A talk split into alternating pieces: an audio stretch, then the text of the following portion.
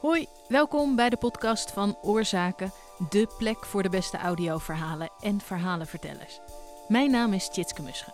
De komende afleveringen van de Oorzaken podcast kun je luisteren naar een best-of van Oorzaken Festival 2023. Voor we beginnen, abonneer je op onze nieuwsbrief. Dan blijf je op de hoogte van alle activiteiten van Oorzaken. En dat zijn er een heleboel de komende tijd. Zie de show notes voor een directe link. Deze aflevering kun je luisteren naar een masterclass van de Vlaamse podcastmaker Lucas de Rijke. Hij maakt theater, film en audioverhalen. Misschien ken je hem van de podcastserie De Kunst van het Verdwijnen, die hij maakte met theatermaker Bart van Nuffelen. In die podcast kwam de voice-over op een heel bijzondere manier tot stand. Luister maar. Hallo, goedemiddag. We hebben een, uh, ik denk, ik probeer het in 35 minuten te doen, zodat er een klein beetje tijd overblijft voor vragen. Um, ik praat over voice-over, maar heel specifiek over de voice-over van de kunst van het verdwijnen. De podcast die ik samen met Bart van Nuffelen en de mensen van het Marta-tentatief heb gemaakt. Uh, zijn er veel mensen die de podcast niet gehoord hebben? Top, prima. Dus dan een kleine uitleg over, voor de mensen die nog uh, misschien gaan luisteren. Uh, het is een podcast um, die het verhaal vertelt, die drie verhalen vertelt, die zich op dezelfde straathoek afspelen. Een straathoek in de Antwerpse Joodse wijk. Uh, een verhaal in 1942, in 1980 en in 2018. En die drie verhalen die zijn uh, op verschillende manieren met elkaar verbonden. Uh, en, en Bart, die de verteller is, die is ook met enkele van de verhalen persoonlijk verbonden. Dus het, is een soort, het, is een, het zijn verweven verhalen die zich op één plek afspelen, in drie verschillende tijden. En het gaat over, uh, over een bankroof, um, over een aanslag uh, op een groep Joodse uh, kinderen die op kamp gingen vertrekken en over een jongetje die helemaal alleen wegloopt van een razzia. Dus dat zijn, de, dat zijn de drie verhalen. Daar gaat de podcast over. Um, het is dus een sessie over de voice-over van de kunst van het verdwijnen aan de hand van een podcast die eigenlijk in het begin helemaal geen uh, voice-over ging hebben. Omdat um, ja, toen dat Bart mij mailde met het idee, dus Bart is theatermaker, ik ben audio- en theatermaker, maar in deze was ik dus audiomaker. Dan waren we in het begin, ja, Bart vertelt het verhaal van, ik heb, er waren toen tweeënhalf verhalen uh, waar nog geen interviews waren voor gedaan, maar waar zowel zo wat krijtlijnen uitstonden. En hij zei van, ik heb geen zin om uh, zelf het woord te nemen. Ik denk uit een soort gedeelde vermoeidheid van ons allebei over zo de ik-verteller die op zoek gaat en dan dingen vindt, dat we, allemaal zo, dat we allebei een beetje gehad, of dat het op dat moment veel dingen gehoord die we niet zo leuk vonden. En dachten we, nee, we gaan alle uh, personages dat verhaal zelf laten vertellen. Het verhaal is sterk genoeg. We, hebben, we denken dat we goede vertelders gaan vinden, dus dat lukt wel. Um, en ook Bart vond ook zijn eigen stem, uh, misschien terecht, uh, nogal mottig. Um, hij heeft een heel sterk uh, Borsbeeks accent. En Borsbeek ligt in de buurt van Antwerpen. Dus hij dacht van ja, maar ik, ben, ik werk als regisseur heel vaak met andere mensen. En die hebben allemaal fantastische stemmen. En dan moet ik van alle mensen op deze wereld het woord nemen. En mensen gaan het daar moeilijk mee en gaan er overvallen.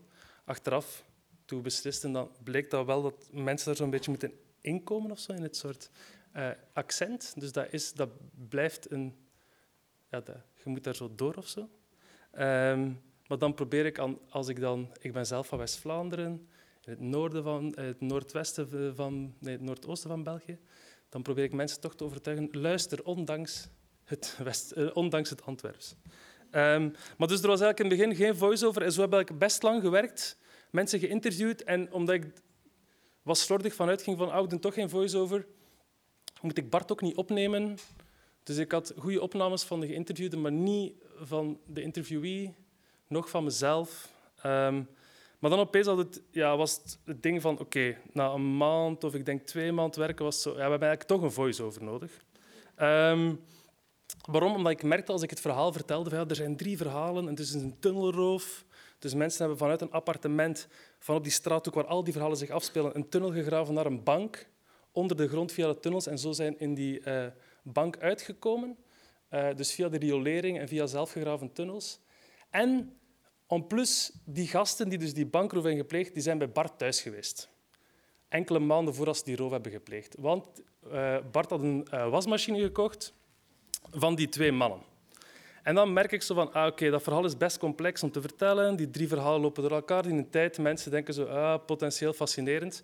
Maar als je merkt dat je dat vertelt van... En dus die twee gasten die waren in een appartement en bovendien was dat een bijzondere ontmoeting, dan merk je zo van, ah, oké, nu werkt het echt. En, maar ja, dat, zit niet, dat zat niet in onze podcast. Uh, dus dat ontbrak en dan merk je van, oké, we moeten toch gewoon Bart erin stoppen. Uh, en ook omdat er heel veel dingen waren die zowel uh, Bart als ik fascineerden, maar dat we merkten dat we in de montages, waar Bart niet in zat, dat we die niet verteld kregen, omdat die soms er te ver van afgingen. En dat we merkten van, ja, mensen vinden dat saai eigenlijk. Of zeggen van, ja, oké, het is wel heel lang over de verschillende Joodse groeperingen in die gemeenschap.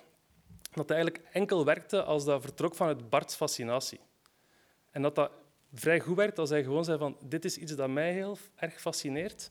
En als je dan ver genoeg zit in het verhaal, heb je toch zo'n soort sympathiseren mensen toch. En dan zo, oké, ik luister wel omdat Bart het dan fascinerend vindt. Ook al vind je het daarom zelf niet altijd fascinerend, maar er is een soort aanstekelijkheid in de fascinatie.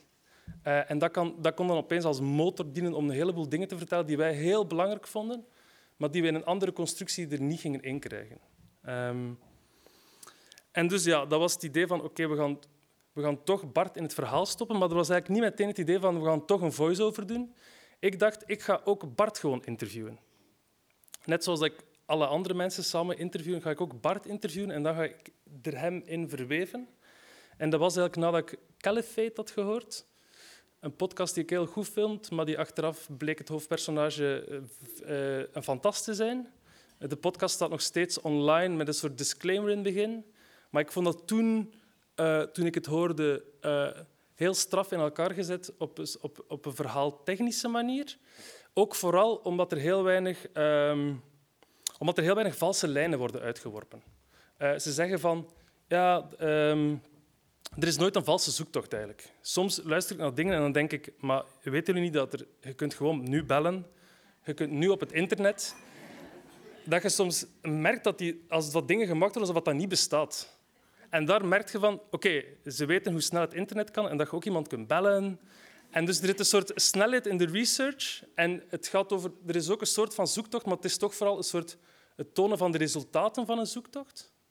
En dat vond ik er aantrekkelijk aan. Ik, ik ben enkel geïnteresseerd, de zoektocht mag er voor mij in zitten, als ook de resultaten van de zoektocht erin zitten. En als het daar een opeenvolging van wordt. En dus had ik dan nog eens naar Caliphate geluisterd en dacht ik, ah, we gaan het zo doen. Um, voor mensen die de podcast niet kennen, gewoon een klein stukje uit het begin. Dus je hebt daar een audiomaker, eh, net zoals ik dan. En dan heb je een journalist, en in dit geval dan de verteller Bart. En dat klinkt dan uh, zo bij Caliphate.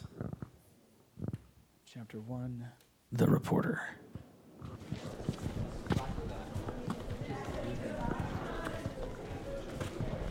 Hi, Dana. How you doing? Good.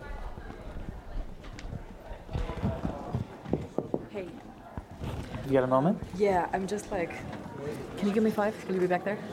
I'll just uh, I'll just meet you in that room with your stuff.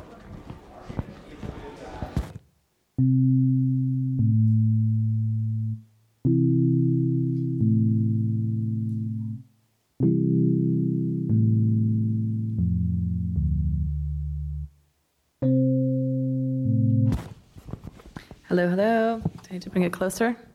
Hello. Yeah, here we go. One, two, three, four, five, six, seven, eight, nine, ten. So, Rukmini, mm-hmm.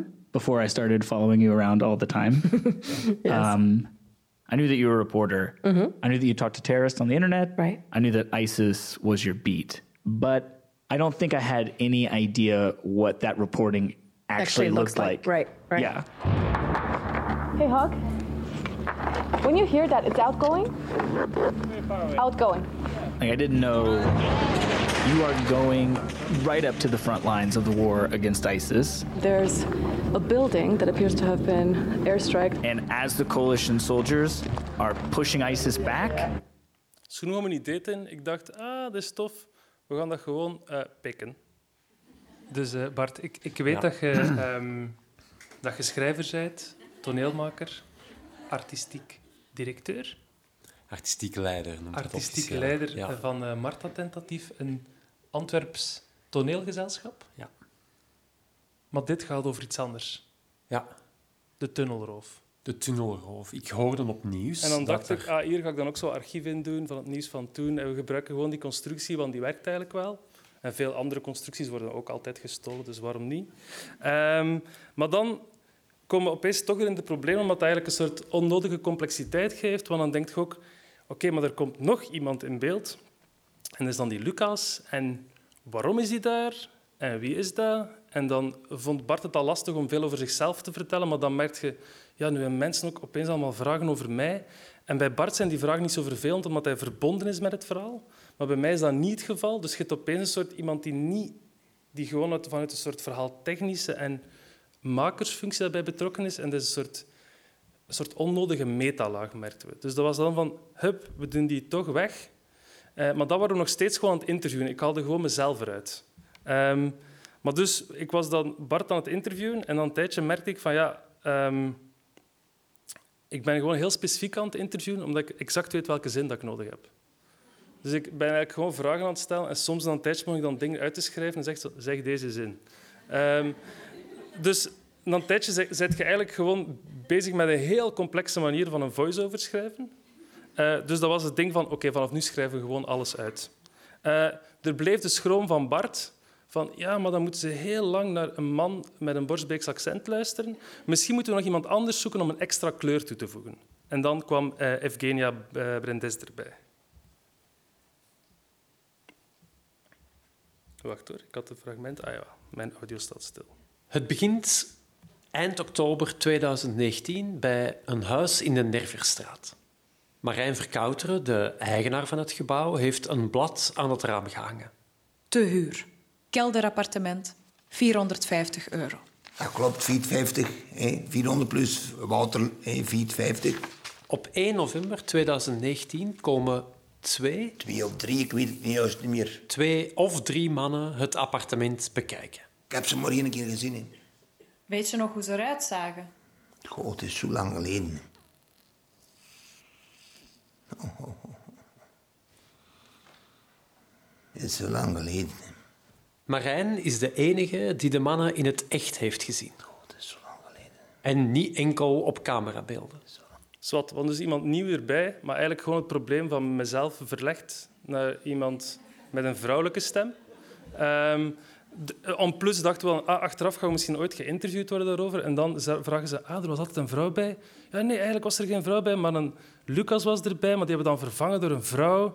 En dan maakt het zo onnodig complex dat je gewoon denkt, oké, we gaan gewoon dat doen met Bart. Er is geen sidekick eh, en Bart moet dat schrijven. Dus ik had heel veel dingen al gedaan, maar eigenlijk dat moet gewoon naar Bart schuiven. Bart moet dat vertellen vanuit, eh, vanuit zichzelf, als een betrokken verteller.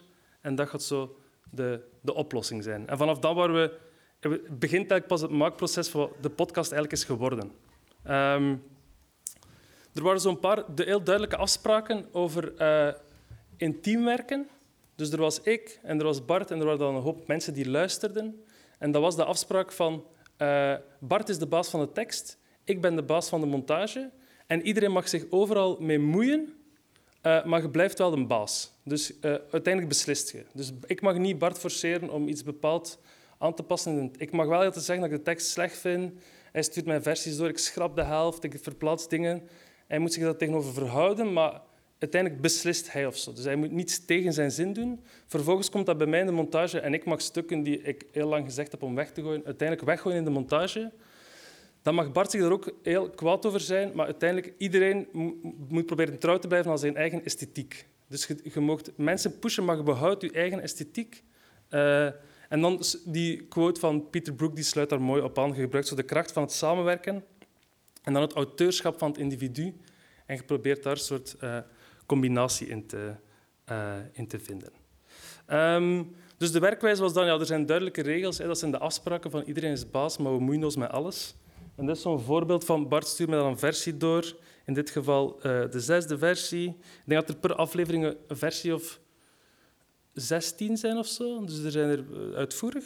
Ehm, en dan maak ik gewoon allemaal notes in de zijkant. Dus Dus dan zie je gewoon dat ik soms gewoon woordjes verander, soms schrap ik dingen. Ehm, dus ik stuur een versie door met heel veel notes. Als we dan alle twee blij waren met de versie die er was op papier, dan deden we een table read, waarin dat Bart alle voiceovers deed en ik alle personages uh, imiteerde. Of uh, als, er, als ik wel meer tijd had gehad, uh, of dat tijd over was, dan had ik de quotes al geknipt. Maar die was er niet altijd. En dan, of er was heel veel tijdverlies, merkte omdat het toch nog veel veranderde. Dan probeerde ik zo wat mensen na te doen.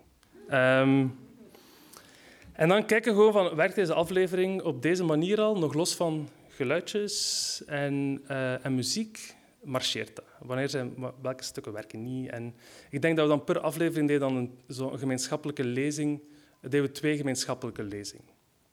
En er waren mensen bij die er altijd bij waren, zoals Johan Petit en Tim Clément. Er waren ook mensen die gewoon eens kwamen voor de aflevering. Uh, en die dan vragen stelden. En meestal was het een soort crisismoment altijd, waarop we eigenlijk alles wilden weggooien en opnieuw beginnen. Um, omdat bijvoorbeeld Johan uh, eigenlijk niet geïnteresseerd was in alles behalve de tunnelroof. Dus alles wat niet tunnelroof was, en het, het verhaal dat ons zelf het minst boeide was de tunnelroof, uh, dat interesseerde Johan niet. Dus het was een oefening van, oké, okay, moeten Johan overtuigen dat de rest wel belangrijk is. Um, dus zo nog gewoon een zoom-in van dan zo die scenario's. Dus het is gewoon eigenlijk heel lang op papier monteren, dat er niks van audio is. En ik denk dat ik uiteindelijk de aflevering dan... Allee, ik beschouw dit ook als monteren, maar dat ik voor een computer zit te monteren, is dan per aflevering, denk ik, zo twee, drie dagen per aflevering. Um, nee, het gaan er vier. Ja, ik denk een viertal, viertal, dagen per aflevering dat ik effectief aan het monteren ben. Um, omdat er natuurlijk zoveel is en dat meestal dat, dat papier wel gewoon kon vertrouwen. Um, en dus ja, alle, denk wel, wel 56 uur interviews. En dus is gewoon door die teksten gaan en ze knippen en plakken op papier. En dan hopen, achteraf pas je dat nog, pas je nog wat aan, omdat dingen op papier wel gemonteerd krijgt, maar niet in het echt. Maar ja, er zijn ook wel wat... Soms wordt een zin niet neergelegd, maar dan zoek ik naar, naar hetzelfde woord in dat interview. Wanneer het wel wordt neergelegd, maakt geen knipje, verandert het. Merk dat dat woord niet ergens anders wordt neergelegd, kijken wat de laatste drie letters zijn van dat woord. En zoek ik daar eentje die neergelegd wordt. Uh, en, en zo puzzelt je dan zodat dat wat klopt. Um, dat zijn zo trucjes of zo. Uh, achteraf werd alles voorgelegd aan de geïnterviewden. Dus iedereen die geïnterviewd is, heeft achteraf de montage gehoord, lang voor ze werd uitgezonden. En op basis van hun opmerkingen hebben we er ook nog eens een herwerking. Uh, dus ik heb soms zo hard geknipt. Uh, oh, dat hielp mij om harder te knippen dan gewoonlijk, omdat ik wist van, we gaan ernaar en, als, en dat is een lang gesprek met hen dan nog. Dus als er iets niet klopt, dan gaat dat ook gealarmeerd worden of zo. Um, en um, ja, in de schriftuur waren er ook zo'n paar dingen wat, die, dan, die we belangrijk vonden. En dat was, we vertrekken vanuit de wereld, we vertrekken niet vanuit Bart. Uh, dus um, het kan niet beginnen met een, soort, met een bespiegeling van Bart of met iets persoonlijks over Bart. Het moet altijd beginnen met iets dat in de wereld gebeurt en dat kan resoneren in Bart. Uh, dat vind ik belangrijk. Uh, Bart vertelt, bijvoorbeeld iets over revalidatie en over een ongeluk dat hij had in de jaren tachtig. En dat linkt hij dan aan um, ja, wat er met de kinderen gebeurd is van het zomerkamp. Maar ja, als je dat eerst Bart doet en, sorry, als je eerst Bart doet en dan dat zomerkamp, dan is dat gewoon heel raar en navelstaarderig. Maar als je dat als soort lichte echo dan je eigen verhaal vertelt, dan werkt dat voor mij wel. Dus dat was zo'n ding van, ah ja, dat marcheert niet omdat jij eerst komt. Um, ook een soort opstelling van Bart dat hij altijd probeert te begrijpen en niet pretendeert dat hij iets begrijpt, maar dat je altijd wel voelt, ik doe mijn best, maar ik ga fouten maken. Um, en dat ook alle afleveringen zijn worden dan ook door uh, mensen uit de gemeenschap die soms niet in de podcast zitten, maar die wel geluisterd om te kijken van, ben benieuwd, is dat oké? Zijn jullie hier tevreden mee? Um, in de schriftuur was het ook, in, het begin denk ik, was uh, veel literairder, toch zo meer naar een soort spreektaal geëvolueerd. Terwijl dat je wel nog altijd hoort van het is geschreven, dat faken we niet. Het is niet zo dat we dan zeggen ah, in de studio gaan we het doen alsof we dat allemaal uitvinden. Dat is natuurlijk onzin, want als je dingen uitvindt, zijn dat gewoon brakke zinnen die halverwege stoppen. En dan... Dus het is wel zo... Allee, daar spelen we niet mee. Het is heel duidelijk, ik heb deze tekst geschreven en ik lees jullie deze tekst voor. Maar laten we dat dan zo aangenaam mogelijk doen. Um, en rechtstreekse twijfel is deels schriftuur, deels interview. Is um, als je met iemand niet akkoord gaat, in het stuk, uh, iemand die spreekt, dan kun je dat niet doen als je het niet ter plaatse hebt gedaan. Dus je kunt dan niet zeggen van, ik ga helemaal niet akkoord met wat deze persoon zegt. Dan denk ze, ja, maar dan moet je dat daar doen. Je kunt dat niet achteraf doen. Uh, ik, vind dat ik heb daar een ethisch probleem mee. Ik heb er ook een radioprobleem mee, is dat, dat je potentieel goede radio eigenlijk uh, ja, niet gebruikt. Want het feit dat je iemand gaat tegenspreken, gaat waarschijnlijk zo goede tape opleveren of, zo, of een interessante scène. Uh, want misschien het de kans is groot dat je toch ongelijk hebt en dan wordt je ongelijk bewezen door iemand anders. En dat kan interessant zijn. En uh, Wegwijzers is zo, uh, ja, dat is zo een idee dat komt uit dat boek van die graphic novel On the Wire of Out on the Wire. Het is een graphic novel over radio maken met Amerikaanse producers. En daar praten ze zo over, ik denk, signposting. En dat gaat er dan over, je zegt niet wat andere mensen moeten voelen, maar je zegt wel, je probeert aan te duiden wat belangrijk is. dus je zegt niet, voel dit, maar je zegt wel, let nu even op. Of kijk wat hier gebeurt, maar zonder dat dat aan een emotie gelinkt is, maar wel even zo ja, richting aanwijzen. Um, dan is er de, um, de regie um, van, de, van de podcast. Dus want ik denk nu, in het begin was dan het idee dat Bart niet ging spreken. En ik denk uiteindelijk dat hij dan denk 70% van de tijd aan het woord is.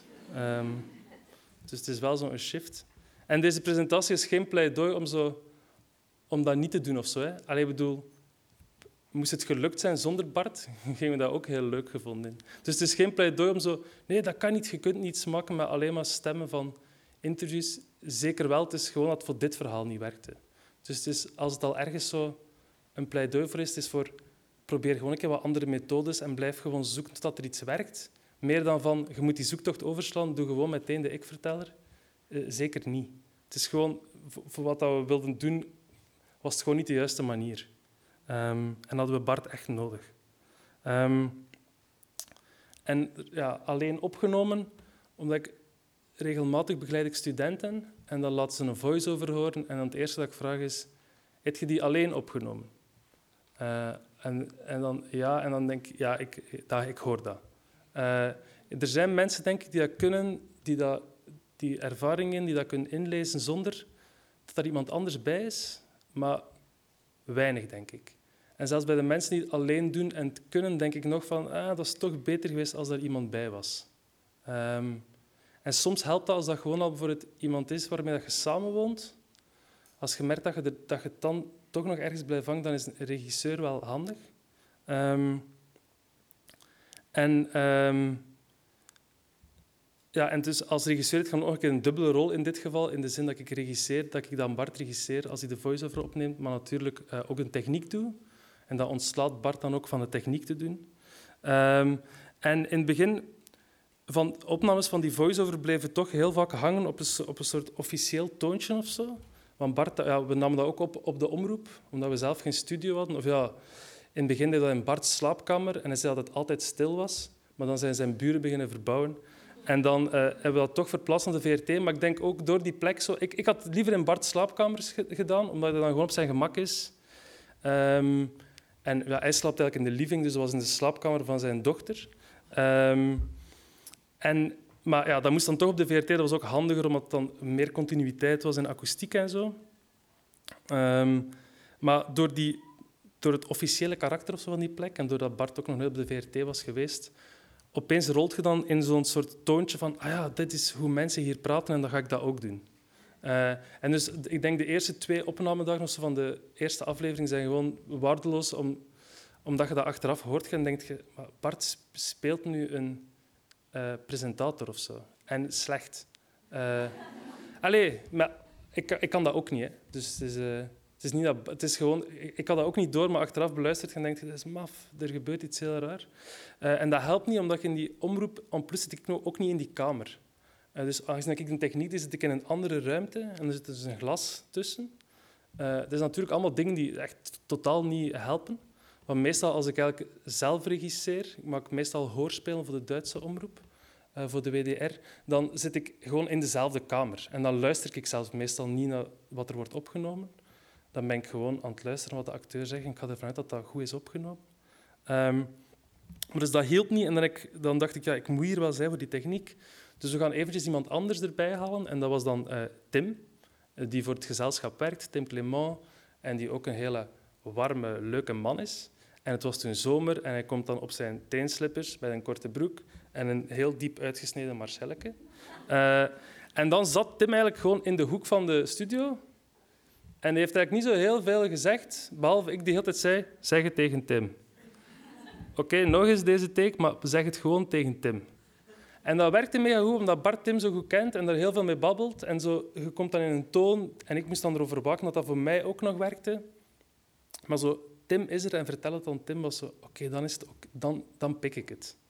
Uh, en na één dag kon Tim ook gewoon thuis blijven. Was dat idee of zo duidelijk? Kon we dan Tim inbeelden in de hoek van de kamer?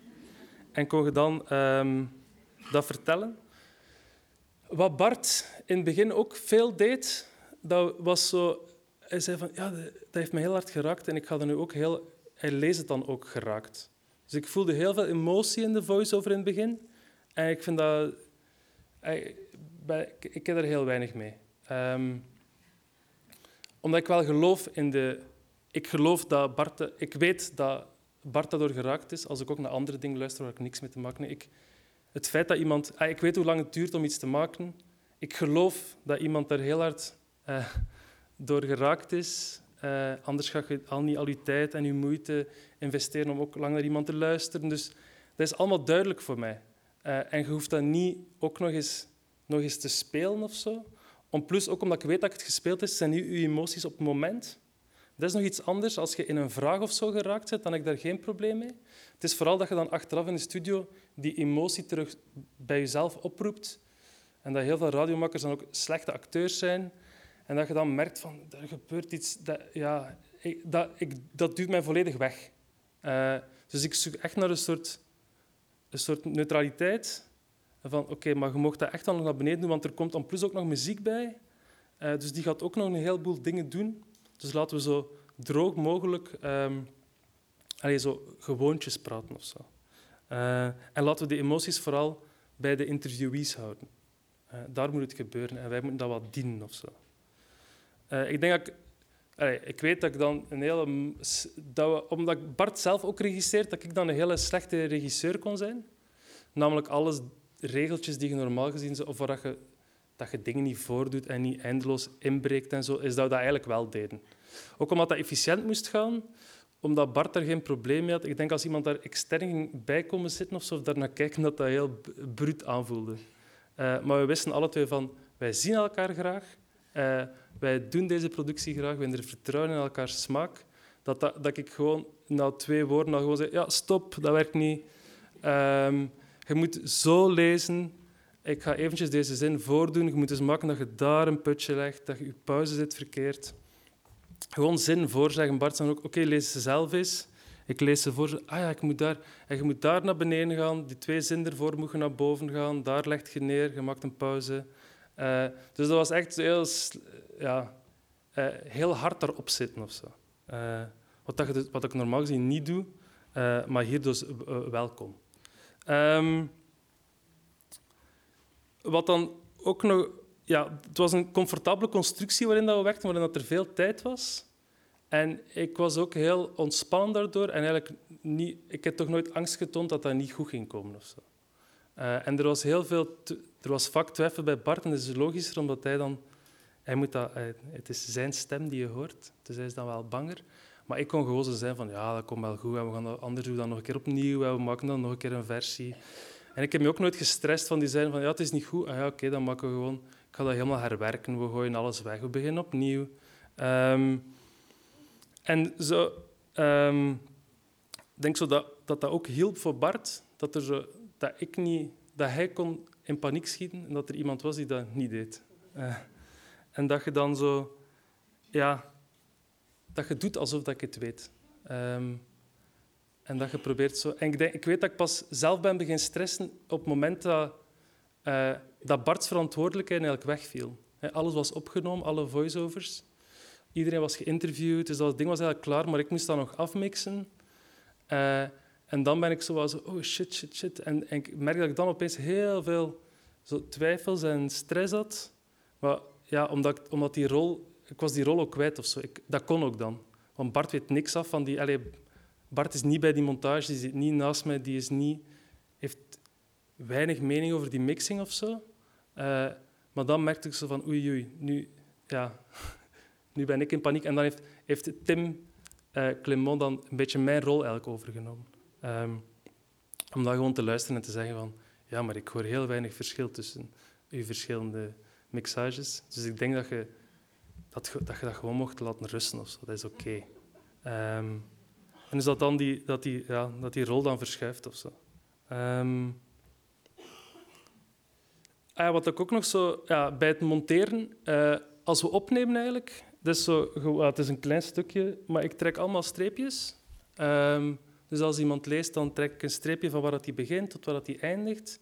En die cijfers, het is nu gewoon de eerste blad, dat was de eerste opname, maar die cijfers corresponderen met de nummers van de tracks die je opneemt. Dus dat gaat dan tot kan tot 56 gaan in zo'n zo sessie, of tot 100, of hoeveel takes dat je ook hebt opgenomen die een dag. En dan je al die streepjes en dan als, dan, als Bart zichzelf herpakt, bijvoorbeeld bij 5, dan vanaf dat door heeft hij zich herpakt, heeft hij dat stuk opnieuw gedaan en heeft dan nog een keer die andere zin ook nog een keer gedaan. En dan weet ik exact van, ah, van die ene zin, ik dus 1, 2, 3, 4, 5, 6, ik zeven versies. Uh, en ik heb die nog niet gehoord en die, is, die werkt niet. Ik ga eens kijken of er andere in zit. En ik probeer ook al zo op te schrijven dan van... Ah ja, de drie is goed, dus de drie, daar staat een sterretje bij. En ik heb dan ook nog zo streepjes getrokken in die vijf, met dan nog een sterretje. Dus dat betekent dat dat stuk dan toch beter is dan in die drie. En zo kan ik eigenlijk gewoon dan op, op basis van die streepjes gewoon snel monteren. En dan luister ik en dan... Soms beluister ik de andere nog, als ik denk van het is toch niet wat ik wil. En soms is het gewoon van, ah, oké, dat marcheert. Ik kan hier gewoon op vertrouwen. Um, en ook wel, het ritme probeer ik altijd te bewaren allee, van Bart's vertelling, omdat dat ook natuurlijk moest komen. Maar voor de rest, daar proberen we wel heel hard in te... Uh, ja, gewoon heel hard te monteren eigenlijk. Dus moest ik zo'n montage openen, dan zie je ook Bart's stem is zo in honderd stukjes, ik dan toch zo een, een un van ergens anders haal. Maar ik denk van, ah, het is toch schoner als... Dus dat wordt toch zoiets Frankenstein zonder dat je natuurlijk dat mocht doorheen. Um, dus voilà, ik heb dat in 35 minuten mijn presentatie afgerond.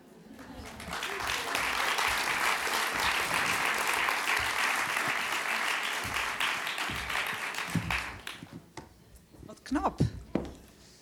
Ik heb hier een microfoon. Als je een vraag hebt, steek je vinger op Um, dan krijg je deze bal, kubus.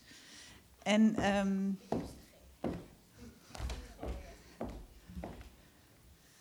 Hallo, heel erg bedankt voor je uh, mooie, interessante praatje. Um, ik, zat, uh, ik zit zelf nu in een montageproces en ik merkte nu dat ik was voice-overs aan het opnemen. Dat mijn voice-over heel anders klinkt dan uh, op een gegeven moment er is ook een vorm van het uitwisselen van uh, WhatsApp-audioberichten. En dat klinkt gewoon heel anders. Dus ik, ik vroeg me af, jij als uh, voice-over-expert, is dat erg? Nee, ik denk dat dat prima is. Uh, wat wel schoon is, dat er, er zit sowieso...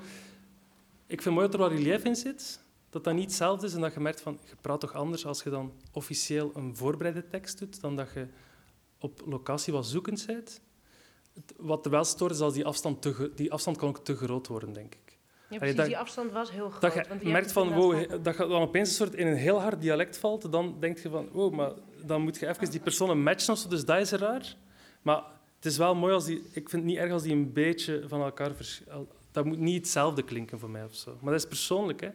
Uh, het zijn ook, soms wordt gaat dat bijna hetzelfde, dat er heel weinig verschil zit tussen zo, hoe dat je een voice-over doet en hoe dat je praat tegen mensen. Maar dat verschil of zo vind ik ik denk niet dat dat stoort. Maar als het u wel stoort, dan zou ik maken dat je dichter komt bij de stem die je ter plaatse doet, in de plaats van je dingen ter plaatse opnieuw op te, doen, op te nemen. Ehm. Ja, ik was er ook nog over, zelf over aan het nadenken. Inderdaad, is dat erg of niet? Maar je komt het vaker tegen natuurlijk. Vroeger was er namelijk een wet in Radioland dat je nooit... Daarom werden de voice-overs door iemand anders gedaan. Een soort externe vertellers, omdat het lelijk was... Uh, dat de voice-over ook de vragen stelde. Het was een soort van wetmatigheid. regel. Ja, precies. Ja. En die doorbreken we nu, maar uh, dan clasht het soms. Nou goed, dat was het. Um, ik heb ook nog een vraag. En ondertussen, als iemand anders dat heeft, steek je, arm, je hand op. Kijk, oh Laura, ga jij eens even gooien, daar naar boven. Oh, dat is wel leuk, dit is super Want- vet. En dan heb ik, Lucas, ook nog een vraag. Hey, ehm, je hebt het over de table read. Dus jullie werken heel lang op papier aan het script. Ja. En ik vind het juist altijd zo fijn om te proberen in de audio. En dan hoor ik of het werkt of niet. Ja, Eh, doe- dat verschilt wel van stuk natuurlijk. Hier, het is niet dat ik, dat ik altijd op deze manier werk. Het is gewoon de manier die hier praktisch was. Maar bij heel veel, als je een stuk maakt dat scène gedreven is of zo, dat je vooral scène zit en, en grote gesprekken, dan wil, ik het, dan wil ik het gewoon horen. Dan moet je het gewoon monteren. Of als je dingen maakt die wat ritmischer zijn of eh, op, meer op een collage zitten. Of, ehm, ja, dan denk ik wel, dan moet je gewoon beginnen en dan moet je wat spelen met je materiaal en kijken wat er gebeurt. Ja. Eh, op een heel andere manier eigenlijk. Eh, maar dit is zodanig, zit zodanig op inhoud en op constructie ook, dat dat hier al efficiënter was om echt op papier te werken. Maar voor de omroep was dat natuurlijk een beetje raar, omdat die, ja, ze zeiden van stuur een versie en dan krijg je een, Word-file van 17 pagina's. En ik weet niet of die dat gelezen hebben, eh, maar ja, die hadden wel het gevoel van die gasten zijn wel heel lang op papier bezig en wanneer gaan die echt beginnen werken. Maar ik had wel vertrouwen van we moeten, we moeten hier gewoon door en dat komt wel goed. Maar dat is natuurlijk zeker niet iets dat je altijd moet doen. Nee. Maar voor dit soort complexe dingen helpt dat. Goed. Eh, volgens mij heeft Gabriella nu de... Ja, ehm dank je voor de mooie podcast sowieso. Ik heb ervan genoten. En toen hoorde ik ook wel dat er heel veel eh, werk in zat. En als ik jou nu ook hoor en ik zie 1, 2, 3, 4, 5 en streepjes... en dan denk ik, het is een beetje een saaie vraag... maar hoe lang zijn jullie hiermee bezig geweest? Ehm, ik ben er negen maanden fulltime aan gewerkt. Dus dat is meer dan een maand per aflevering. Ehm, en dan Bart heeft er... ja, het, eh, voor hem loopt het proces over twee jaar. Wat niet betekent dat hij er twee jaar fulltime mee bezig is, maar wel dat hij zo, dat op de achtergrond loopt. eh, en dat hij dan een jaar ermee eh, bezig is. Dus een jaar op de achtergrond en een jaar semi-voltijds. Ja. Oké. Ja, ik weet ook niet, die, al die tijd is verdwenen ergens. Eh, maar de ja, kunst van het verdwijnen, ja. Ja, ja, opeens, ja, dat duurt gewoon lang. Dat gaat gewoon traag. Natuurlijk ook omdat we lang zochten naar een manier, maar zelfs los daarvan zijn er heel veel gesprekken en literatuur. En ja, dat duurt lang. Ehm, je had het al een beetje over de samenwerking tussen jullie en hoe, hoe- ja, wat je daarin doet. Ik vroeg me af of je daar iets meer over kon uitweiden. Hoe kom je tot een soort common ground waar iedereen blij mee is? Ik kan me voorstellen, bijvoorbeeld de journalist heeft de neiging van alles moet hierin, want het is allemaal super belangrijk, maar dat dient het verhaal misschien niet. Hoe, hoe pak je dat? Kan je daar wat voorbeelden van geven? Ja, ik denk zo, die, die afspraak is er zo... Die is, eh, ik kende Bart niet op voorhand. Dus Bart had mij gewoon gemaild en dan eh, hebben we een wandeling gemaakt in de wijk en heeft hij wat gebabbeld. En heeft hij gebabbeld over... Hebben we ook veel gebabbeld, los van het ding, over dingen die wij goed vinden. Eh, boeken die we interessant vinden, films die we fascinerend vinden. over ons eigen werk, maar vooral wat, het werk dat je graag zou maken. Of dat je aspireert. En, zo, en daar zat er heel veel, merkte dat er heel veel linken waren. En dat, er heel veel dingen, dat we heel veel dezelfde dingen goed vonden. Dus ik, dacht wel van in het begin, oké, dus ik ga hier een jaar aan... Of ja, dat was to- toen nog niet duidelijk, maar ik wist, we gaan hier wel even aan werken. En dat gaat wel goed komen samen. Eh, het is niet heel tijd... Ja, dat gaat niet een strijd zijn of zo. Je weet dat er, je weet dat er uiteindelijk een strijd komt, maar het is leuk als die niet in het begin is. Eh, want dan... Allee, het kan wel nog veel zakken of zo. Allee, je denkt misschien, ah, het is kut, maar ja, dan blijft het kut. Maar het kan wel veel kutter worden. Eh, dus als je, als je hoog kunt starten of zo van het is een zonnige dag in het begin van de productie, dan, eh, is dat, dan helpt dat. Dan ga je niet zo laag eindigen. Maar dat is een beetje gok natuurlijk. Hè. Je weet dat niet. En dan kwam Bart vrij snel met dat idee van die regels. Van, jij zit een baas van de montage, ik ga niet naast u zitten. Dat, ik wou dat ook niet. Maar jij doet gewoon die ding en jij mocht dan vervolgens mijn VO's ook weer stukken weggooien, mensen langer laten praten, volledige passages weggooien. Eh, maar je doet het wel met de blok dat ik gemaakt heb en daar ben ik de baas van. Ja. Dus ik denk zo, die rolverdeling, dat, dat, dat je wel met, die- met elkaar moeit, maar niet als er te doet, dat dat werkt. Maar. Misschien nog een hele korte vraag. Ehm, heb je een voorbeeld van een verhalende podcast zonder voice-over waar je het wel goed vond werken? Ehm, ja, ik heb wel veel podcast, veel, veel audiowerk dat ik zelf goed vind, die niet bij een voice-over werkt, maar die ook geen journalistiek is dan. Een ander soort verhaal. Ja, de dingen die ik zelf hoor, staan, of die waar ik zelf heel erg fan van ben, zitten wat meer tegen de geluidskunst aan. En ook ander werk dat ik zelf, of ja, geluidskunst zelf, uh, experimenteel werk. Dus eigenlijk het, het, traditioneelste dat ik zelf gemaakt heb. Um, dus ik ben mijn radio begonnen omdat ik heel erg hield van het werk van Gregory Whitehead, Amerikaanse radiomaker. Wat dat veel... En ik, ook wel dingen die wat meer in die hoek zitten of zo. Dus... Het is sowieso bij de oudere documentaires, die eh, voor 2006 of zo, voor, voor 2000, werkten documentaires überhaupt niet met voice-overs. En toen hoorden we opeens die Amerikaanse makers en dachten we, oh, dit kan ook. Wat is, dus als je naar ouderen luistert, ja. is dat heel vaak. En het is, het is eigenlijk vaak moeilijker om te maken, want je moet dus alle scènes hebben. Ja, je hebt zo het prachtige werk van zo, wat is dat? David, David Izzy? Get ja. Alive 101 en The Chelsea Hotel, denk ik, heet dat. Dat zijn allemaal gewoon stukken met scènes. Uh, in de Chelsea Hotel, of? Is dat de Chelsea Hotel? Sunshine Hotel, that's it. Daar zit eigenlijk wel een voice-over in, maar gedaan door een van de personages, een soort gids. Dus het is iets tussen de twee. Die, de sleutelbewaarder of zo leidt u door die plek. Uh, en dan bij de, ja, bij de Get Alive 101 is dan een combinatie van uitgeleende... Op, uh, dat hij zelf een tape recorder in en dan dat die geïnterviewd zijn door hem en daar een soort montage mee gemaakt. Het zijn ook dingen dat zo, die mij zo getrokken zijn naar het medium of zo, omdat die zo, zo mooi gemaakt zijn. Jongens, er is, eigenlijk zijn we over. Oh, hier, nog één laatste, als de bal deze kant op mag. Ik, ik, had zelf eigenlijk ook een vraag. en ik had daar. daar, daar maar oh, ik, ga gewoon, ik ga hem heel snel stellen. Ik vroeg me af, uh, want jullie willen dus eerst zonder voice-over doen, toen met. Hadden jullie dus al alle interviews en zijn jullie daarna naar het papier gegaan? Of heb je een script gemaakt en dan soms ook, oh, dit hebben we nog in een interview nodig? Of was de basis echt die interviews? Dat liep een beetje door elkaar. Um, maar toen waren we in het begin waren dus alle interviews aan het doen en het prut. En was ik synchroon aan het monteren. Dus na zo'n interview dan... Uh, dat waren vaak interviews van een, twee, drie uur. En dan achteraf denk ik, wat zou ik nu vertellen aan mijn vriendin als ik thuis kom? En op basis daarvan een soort montage maken van de dingen die blijven hangen. Uh, maar achteraf is dat dan, uh, wordt dat dan een montage... Um, ja, wordt, is die montage puur op papier en zijn we die montage op papier ook pas begonnen wanneer alle interviews gedaan waren. Ja. Dus in interviews is er dan die een berg van 56 uur materiaal. Dat staat natuurlijk los van alle takes die, die met alles op straat, met Bart en zo. Dus is 56 uur mensen die geïnterviewd en die praten. Ik heb me gewoon even gestolen, want ik wil heel graag iets zeggen. Dankjewel, vond het helemaal te gek. Een heel mooie podcast zonder voice-overs is De Vierde Broer van Laura Stek in Toendra. Allemaal luisteren, is helemaal te gek. De Vierde Broer. Dankjewel, Katinka. En dan komen we nu bij de laatste vraag voor jou. Heel erg bedankt.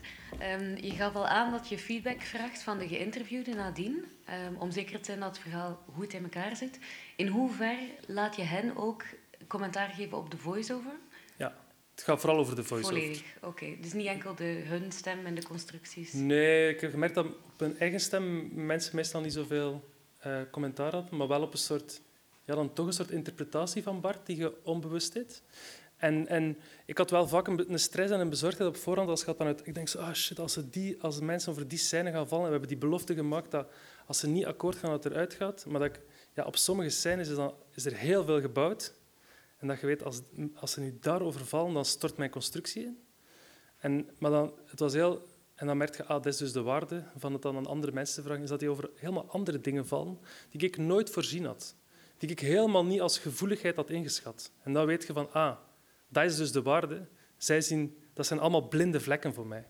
Van dingen die ze zeggen van, jij benoemt, jij zegt, jij gebruikt dit woord over mij en ik heb er een probleem mee. Uh, soms was het ook dat mensen zeiden van, Bart gebruikt een heel moeilijk woord, uh, dat ik hem moet opzoeken. En dat ik zeker ben dat mensen dat ik ken ook niet ken. Ik vind dat wel raar dat je over mij praat en dan woorden gebruikt die niet iedereen kent. En dat je denkt, ja, terecht. En dan, en dan had hij zelf al gezegd van, maak hier een knip doe die zin van Bart weg en knip een, een, uh, 45 seconden later terug in. En dan gaat uw verhaal nog steeds werken, maar zonder die uh, uitleg van Bart over de neoliberale samenleving. Lucas, dank je wel. Uh, want volgens mij zitten wij in een strak schema. Ik kijk hier naar de chef. Oké, okay. maar zal ik dan toch nu voor nu hier sluiten en dat we elkaar met een kopje thee iedereen jou belaagt? Uh, prima. Goed, dank jullie wel. Applaus voor Lucas.